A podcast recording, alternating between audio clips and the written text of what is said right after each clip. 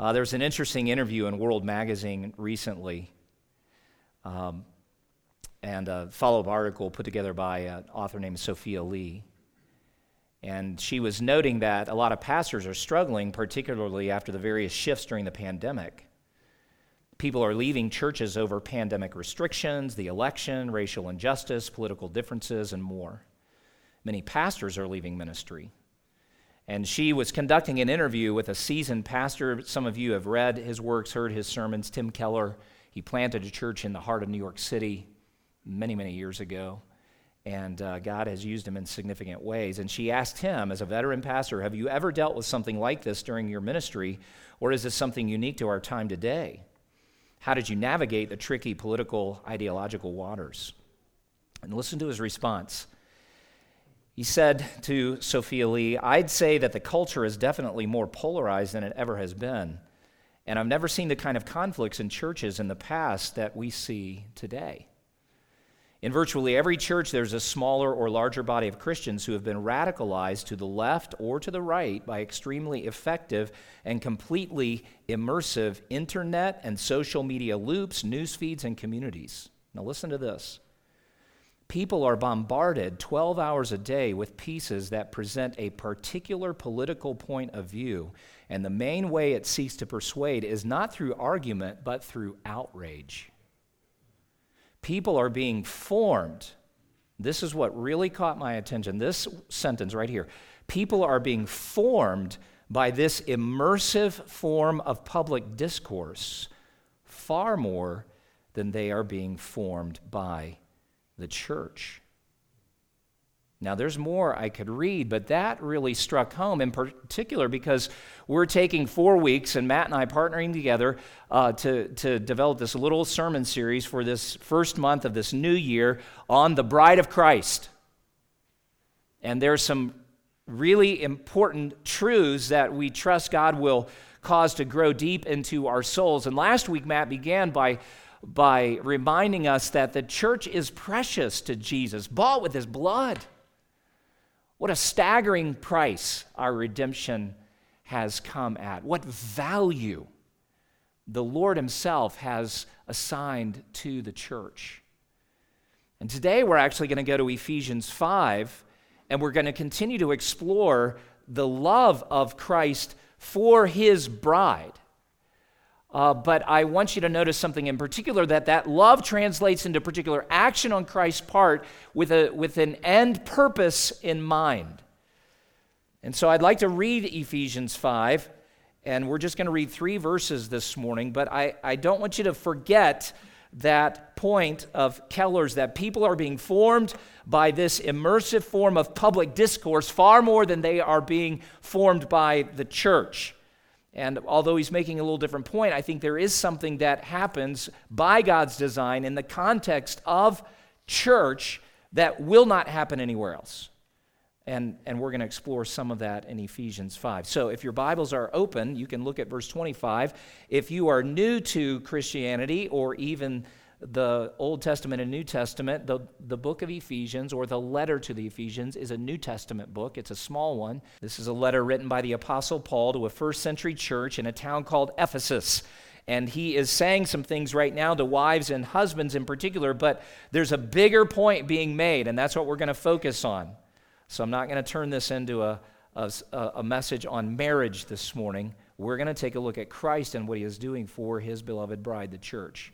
Verse 25 now. Husbands, love your wives as Christ loved the church and gave himself up for her, that he might sanctify her, having cleansed her by the washing of water with the word, so that he might present the church to himself in splendor, without spot or wrinkle or any such thing, that she might be holy and without blemish. Pray with me once again. Let's pray for the Lord's help. Our God and Father, thank you for your word. Thank you for the beautiful lines of Scripture that have been tucked into the hymns and songs that we have just sung. Thank you for the powerful truth that from Genesis to Revelation reveals to us exactly who you are. It tells us of your great power, of your sovereign control over all things, it also tells us of your redemptive love. And as we explore this particular passage before us today and some additional references, oh, how we ask that you would open our hearts and minds to the truth. These things are spiritually discerned, your word says.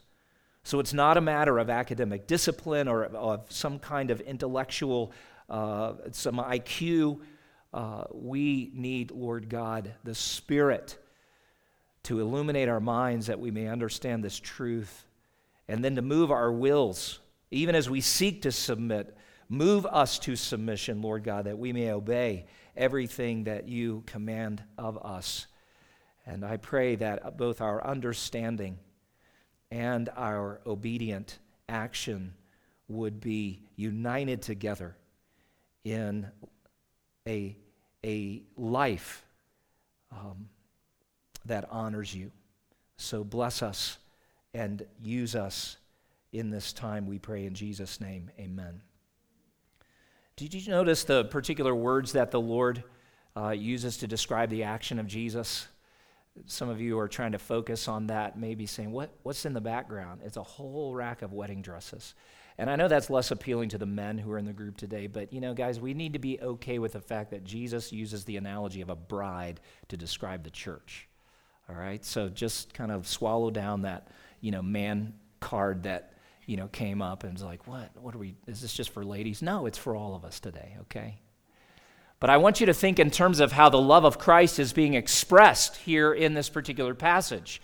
Because as the precious blood bought, possession of Jesus, he uses passages like this to help us understand the power of his love. And he expresses that love, first of all, in our sanctification. Now, that's just a big theological word that speaks of a cleansing or a purifying or a hallowing uh, we looked at the Lord's Prayer just a few weeks ago, and this is all the work of Christ. And I think there are three particular uh, terms, really, that are used as synonyms, but just to fill out the complete work that Jesus is doing. And the first is this we read it He sanctifies His church. Now, he sacrificed himself for it. Paul makes a note of that in verse 25. He gave himself up for her. And the cross is chiefly in view. It's not merely a matter of inconvenience that Jesus went through to show his love to his bride. No, he laid down his life in the ultimate sacrifice. But out of that sacrifice, then verse 26 says, that he might sanctify her. So there's a, there's a purpose statement unfolding. He died in order to cleanse or render pure his bride. Sanctify is, is a word that in other places is translated to hallow to make holy. So, a purified bride is the purpose of this sacrifice. And the second term that you see there is the word cleansing. He, that he might sanctify her, having cleansed her by the washing of water with the word. You know, leprosy has long been one of the most dreaded diseases. Uh, there are different forms of it now than in biblical times, and it actually was a, a more, uh, it, it was a term that referred to more broader defilements. And in the New Testament context, it really was a double defiling in one sense, a disease that had both physical and spiritual implications for those who suffered from it. For the physical contagion meant that you had to remove yourself from family and friends because it was a highly contagious disease. And so you are familiar with the fact that there were leper colonies places outside of the normal communities and villages and towns where lepers would have to live their lives and seek to conduct business and, and just survive. But in the Jewish context, there was also a spiritual defilement that came with leprosy. And that meant that the people were not only physically excu- excluded from friends and family that they loved, but they were excluded from the life of, of Israel. That meant they could not go to Sabbath worship at the synagogue, they could not go to Jerusalem for the for the holy feast weeks that came around three times a year. They could not enjoy uh, worship with family and friends or those, those moments of profound celebration where the people of God came together. It's understandable that people came to think of it as a living death. Now, the term that Jesus is using here is a term that is used in other places to describe the cleansing of lepers. And it's interesting if you do a little uh, quick study and survey of the Gospels, when Jesus encounters people who have physical illnesses, there's one term that's used for healing of a physical nature, and it could be applied to leprosy, but that's often not the term. Most often, it's not the term that is applied to lepers. It's this particular term in front of us. I love the story that's included in Matthew 8. Verse 1 tells us that when Jesus came down from the mountainside, large crowds followed him. A man with leprosy came and knelt before him and said, Lord, if you are willing, you can make me clean. There's, there's our concept. And I love what Jesus does and says. And, and you need to look at both parts of this. Because remember, in this context, the, it, was, it was the leper's responsibility to, to warn people of his presence, both for the physical contagion and for the spiritual contamination. Uh, that he could bring into a community. And so they would, they would walk the streets and they would cry, unclean, unclean. But Jesus reached out his hand and touched the man. That is powerful. It should be to you as well, because here is one who is not intimidated or put off by the deepest defilement a human being in that culture could actually be experiencing. He was not put off by the physical potential of being contaminated, and more than that, he was not put off by the spiritual contamination that he was about to suffer. He reaches out his hand and touches the man. I wonder when the last time for this man anybody touched him would have been. We don't know. He'll have to tell us the rest of the story when we get to heaven one day and we, and we meet him and finally, like, you're the guy. You're, you're the Matthew 8 leper. And he'll say, oh, let me tell you. What if it had been years that he had been dealing with this? Years since he had felt the embrace of a spouse or a parent or a child. Years since anybody had even come just into his presence and, and, and demonstrated an ease and uh, a comfort. But Jesus closes the distance that this dread disease had created in his world, in his life, in his soul. And the first thing that Jesus does is to touch him. And then the second thing, if you look at the text with me and you're already there, notice what Jesus says I am willing. Don't you love that?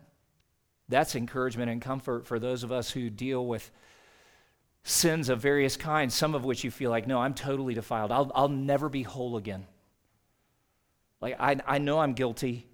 And if God never spoke to me again, I would understand it. And if my family or my friends or my, you know, my boss never spoke to me again, I would totally understand it. But here is one who, for that weary soul in front of him, who may not have been able to remember the last time that somebody approached him put out a hand to touch him, would have any desire to heal him. This one expresses it specifically and says, I am willing. And then he goes on, as the scripture records, and I've put it in red for you there be clean. And what Jesus does for this leper is exactly what he's doing for his bride in Ephesians 5. He's closing the distance that sin creates, overcoming even our fear and our suspicion that he might not be willing to take us to himself and clean us up. And he's saying to us in, in very specific terms, I will cleanse you. What a Savior. And then from there, Paul adds a third term. He sanctifies, he cleanses, he washes his church. Now, specifically, Paul says the washing of the water with the word. And if you start consulting commentaries, you'll see a number of them go the baptism direction, and there's reason for that. Some will say, I don't think it's chiefly baptism in view. I think it's actually a ceremony, a bridal ceremonial of, of preparation and cleansing, and, and there's good cause for that. And to, to be honest, I, I don't think it's wrong to choose one over the other. I don't think it's wrong to kind of hold both loosely because it doesn't really specify what this water is, other than it's a symbol of the real cleansing that the Lord brings us. And then the next phrase, though, is key, I think, to understanding it with the word. That little preposition with tells you the means of this particular washing that's underway. It's the word. I think it's beautiful that the Lord Jesus is actually speaking to us as his bride. In, in Ephesians, the next chapter over, Paul will use that same terminology for word because it, there, there, there are a couple different Greek words that we translate in the English into the English as word. This is not the most common one. It's common, but it's not the most common. And the most common you would expect would be the, the word logos. I don't usually get hung up in this and don't want to bog it down because and I never want you to think that there are secrets in the Greek language. There aren't. God's word is plain. I'm thankful there are scholars who know the Hebrew and Greek and a little bit of Aramaic, right, from Daniel, and can tell English speaking people like us here, here's what the Word of God means. But there is a little terminology of a difference here that uh, it's the word rhema, which typically is a spoken word. So then commentators, you know, like, well, what is the spoken word? That's is it Jesus speaking over us? Is it the word of testimony that you know someone gives at their baptism? And I, I don't think he really specifies that, but we can go to Ephesians 6 where he uses the same term, rhema, and he tells us in verse 17 take the helmet of salvation and the sword of the Spirit, which is the Word of God. So I think one thing we can be sure of it is God's Word that Jesus is employing to wash us. And so, while the language of the washing with water is, as one author writes, likely to have a, a connotation of, of that bridal uh, preparation and, and the ceremonial bathing, uh, which would be a reflection of Jewish customs, there, there's a greater work going on, though, that Jesus is doing. And I think what is in view is how he uses the word in the life of every believer, both the, the word we read, the word that we hear preached and taught, and it is, without a doubt, the word of the gospel. And so, through the active washing of the Word, Jesus is transforming His bride. He's transforming the way we think, He's transforming the way we live. And that's why passages like Psalm 1 help us to understand the power of that Word. And so, when Matt read that portion earlier, and you're hearing God contrast two different ways of living your life, and the first is the, the way that ultimately leads to destruction and death. Because as the psalmist writes, the blessed one is not the one who walks in the counsel of the wicked or stands in the way of sinners, nor sits in the seat of scoffers. Those are not people whose hearts have been regenerated and who are seeking Him. But if you immerse yourself in that kind of context and in those people and the kinds of conversations that they're having uh, comprise the intake of information for your soul, you can see how that would form you into a different kind of person. And the stark contrast is that the blessed one is the one who delights in the law of the Lord and meditates in it day and night. That doesn't mean you cut yourself off from all other people. It just means that you say, This, this is the main stream from which I will draw. Or 2 Timothy 3 16 and 17, where Paul writes to his young son in the faith, Timothy, who was pastor at the church at Ephesus, by the way. All scripture is breathed out by God and profitable for teaching, for reproof, for correction, for instruction in righteousness. And here's why. The very next phrase he goes on to say that the, the man of God, and that it, it's used generically, that refers to ladies as well, that the people of God may be complete, equipped for every good work. We're going to return to the series in Romans, Lord willing, in the month of February. And in the very next section, we're going to hear Paul exhort us uh, based on the mercies of God, don't be conformed to this world, but be transformed by the renewal of your mind. And the clear implication is that your mind is renewed as you submit it to God's truth, as you take His word in and you learn it and meditate on it and memorize it and put it into practice. So, a question for all of us to consider at this point is really, what are we being washed by? Because in reality, we're all being washed by something every day. You know, I, I read a little survey, uh, some results from this, that according to the AC Nielsen Company, and this is a couple of years old now, but the average American watches more than four hours of TV each day. And you know, if you say, well, I don't watch that much, well, good for you, but how much do you watch? In a 65 year life, that person will have spent nine years just watching TV. There's another research uh, that actually Lifeway uh, conducted among Christians as to their Bible reading habits. Only 32% could say, I read my Bible every day. 27% said a few times a week. 12% said once a week. 11% just said a few times per month. I, I looked for specific information on how that would you know, translate into minutes or hours and couldn't actually find something that I felt comfortable with saying, like, Here, here's what it translates into.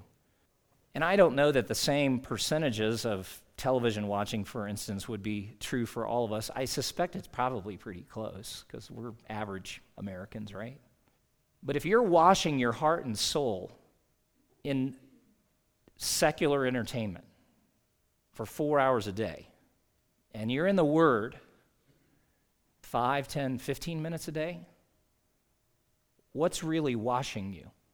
You can't swim in this bath for that many hours a week and then splash a little Bible on your face two, three, seven times a week and expect to be transformed into the way that the Lord really desires.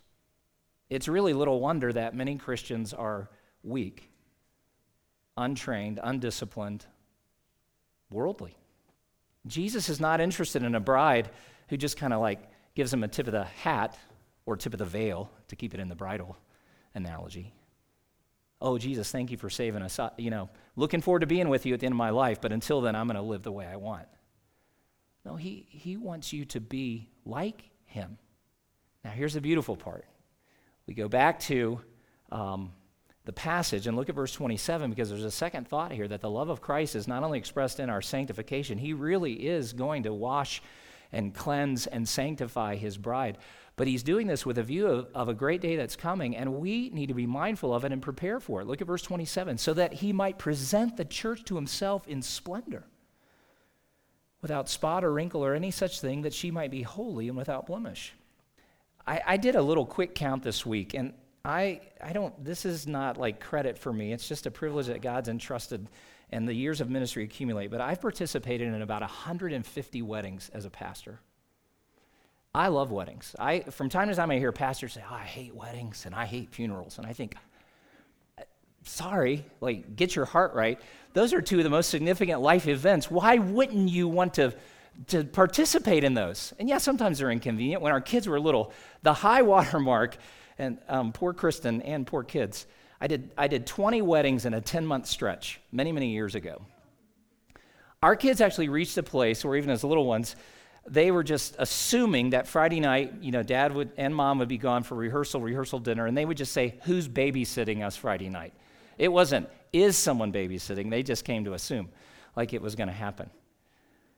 And that's a, that is a great privilege. And, you know, wedding parties of all sizes and some fancy and some really simple, and both brides and grooms of, you know, all backgrounds and sizes and shapes themselves. Everybody includes some common pieces in those ceremonies and services, like vows and the exchange of rings. Some have music, some don't. Some have unity candles, uh, some have unity braids, and unity sand was a thing for a while. Uh, I was always interested to see, you know, what kind of novel ideas would come uh, into the wedding service at that point. But I've never yet participated in a, in a wedding where the bride left her personal preparation to her groom. You can't trust a groom with that stuff, ladies, can you?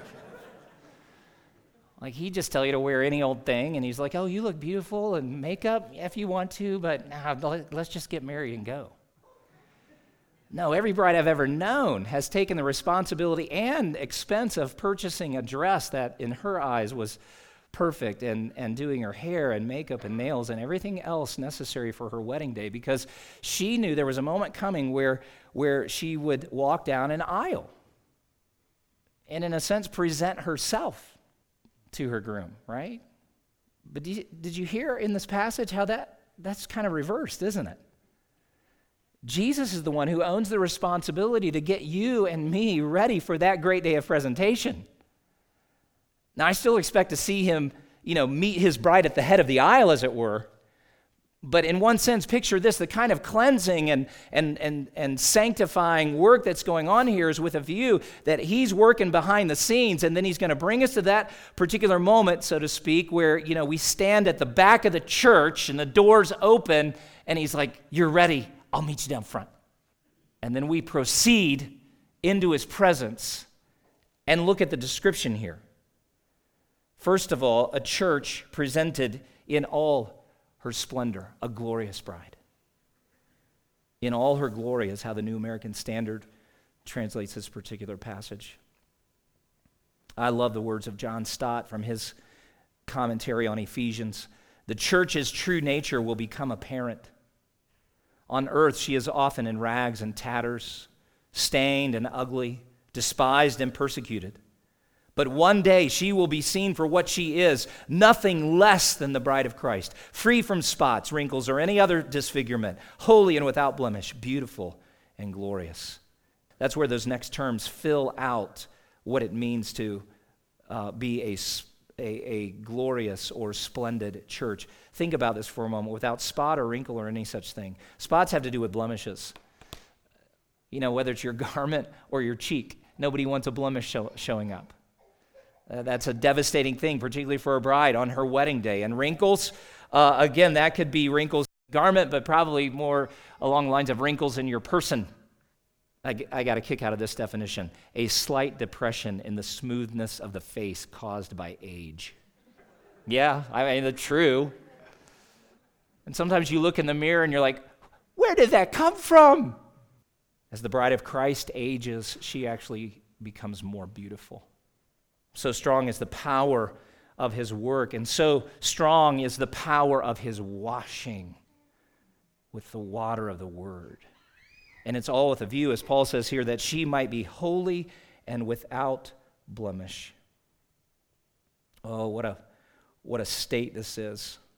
What a condition for us to look at that we would be people who, in every way, morally, ritually, personally, are pure. That term without blemish is actually used to describe sacrifices in that Old Testament system, but more than that, it's actually used to, to describe Christ himself. Peter uses that of Christ as God's sacrifice, the lamb without blemish. And you know, Jesus is working in you and me so that that's exactly our state and condition. I quoted from that World Magazine uh, interview at the outset of of the message, I want to go back to something else that Tim Keller has written in a book on marriage titled The Meaning of Marriage. Now, he's applying this to Christian husbands and wives, but I think it captures the, the power of what is really taking place here in Ephesians 5.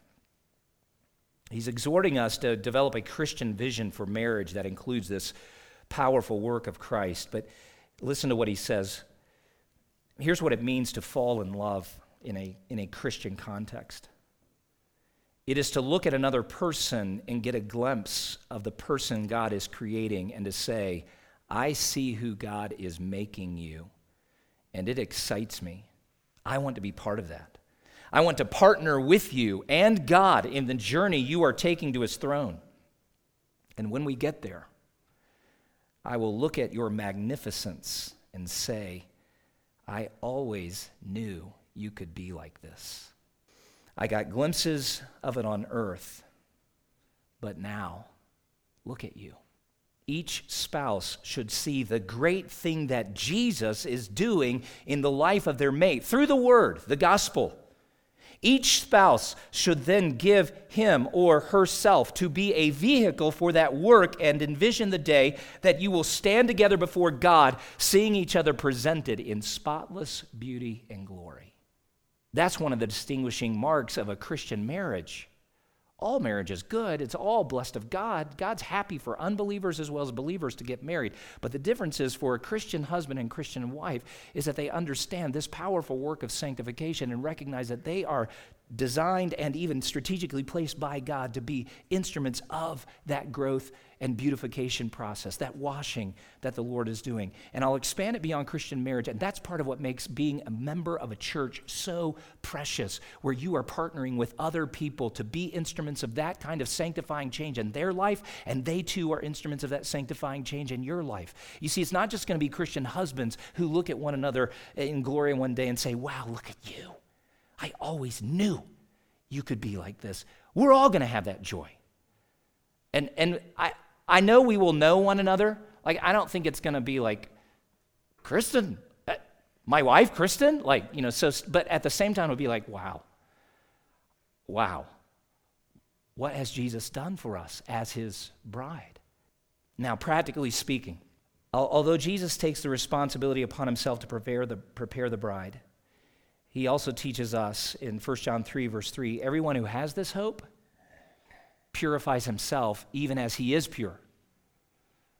Um, praise God for our justification. He has declared us to be holy. Sanctification is where he begins to work to say, I've given you that legal status and declared you to be holy. But sanctification is a process where he changes us until we are holy.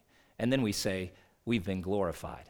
Justification always results in sanctification, and sanctification always results in glorification.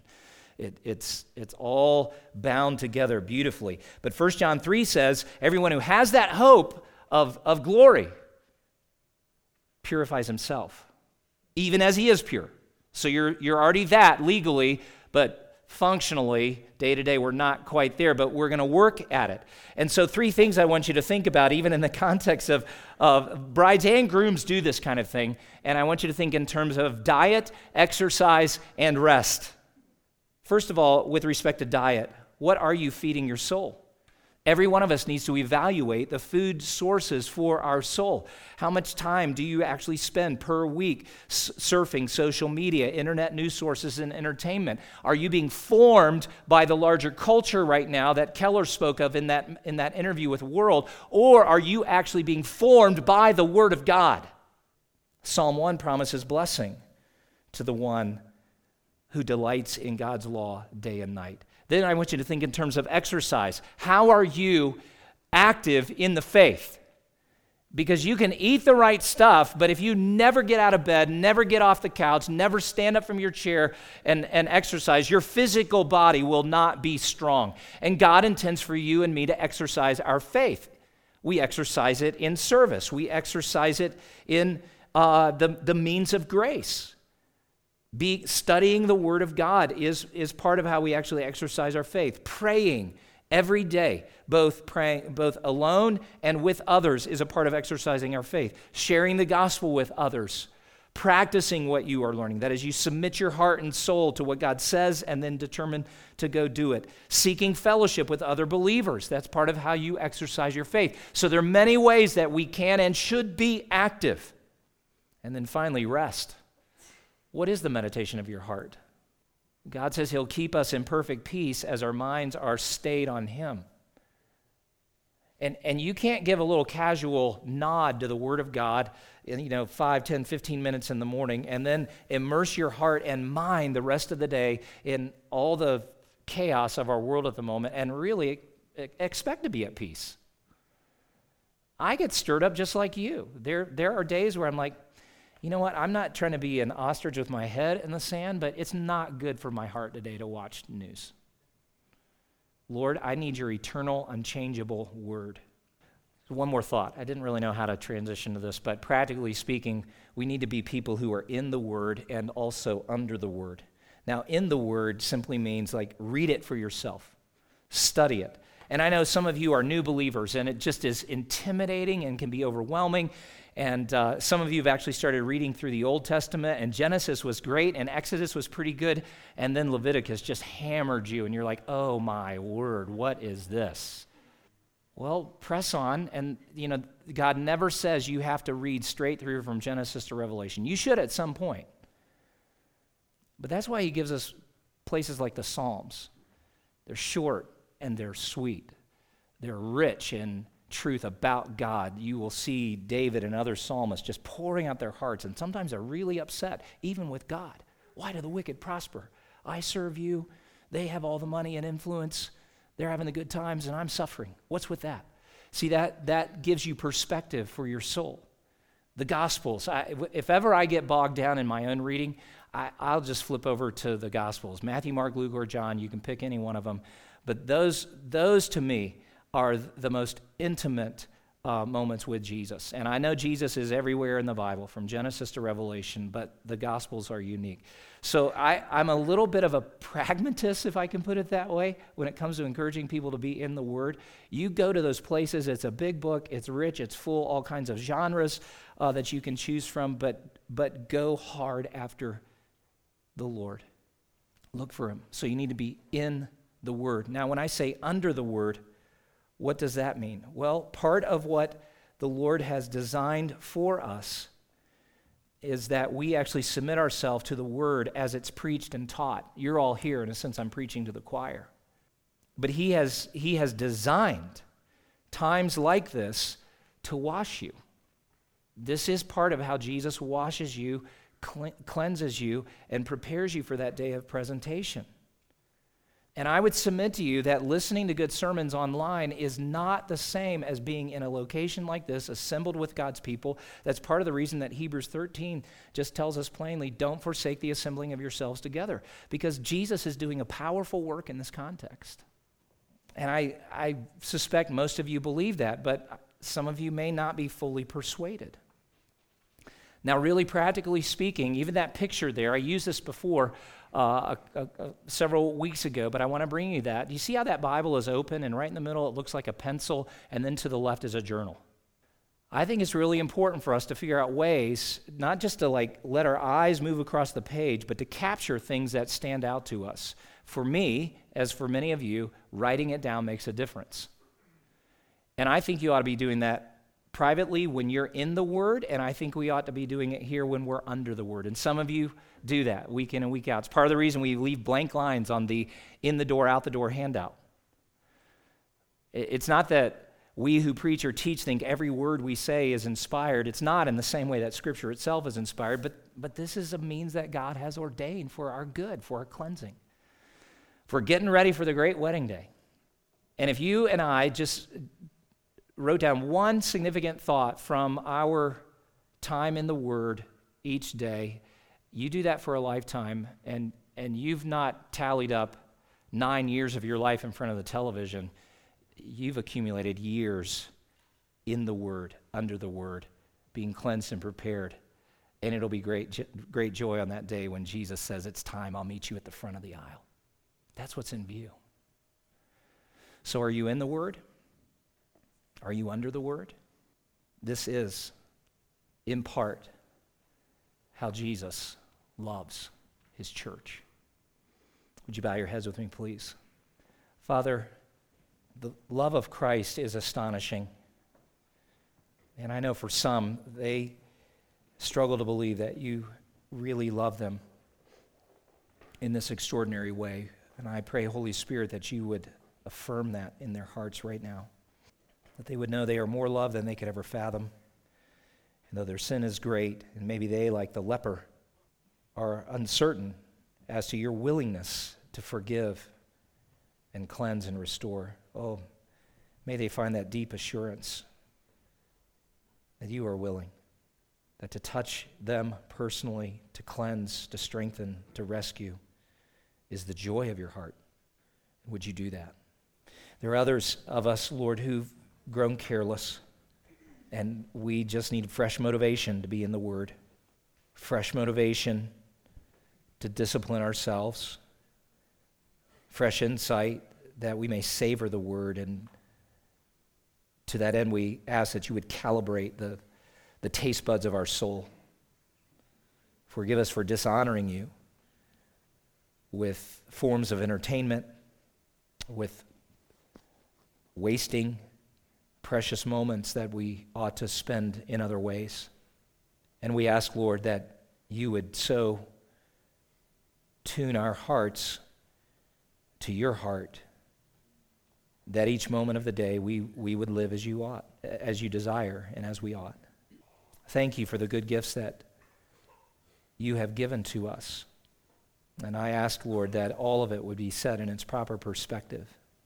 And then finally, I pray that you would continue that sanctifying, cleansing, washing work because a great day is coming, and oh, how we long for it.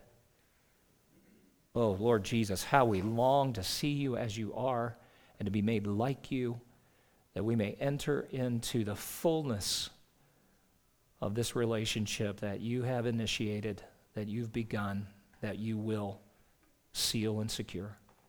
Wash us today, cleanse us, sanctify us.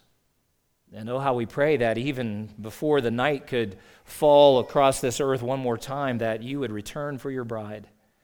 With the saints in the ages, we cry in faith and hope and longing, Come, Lord Jesus, come.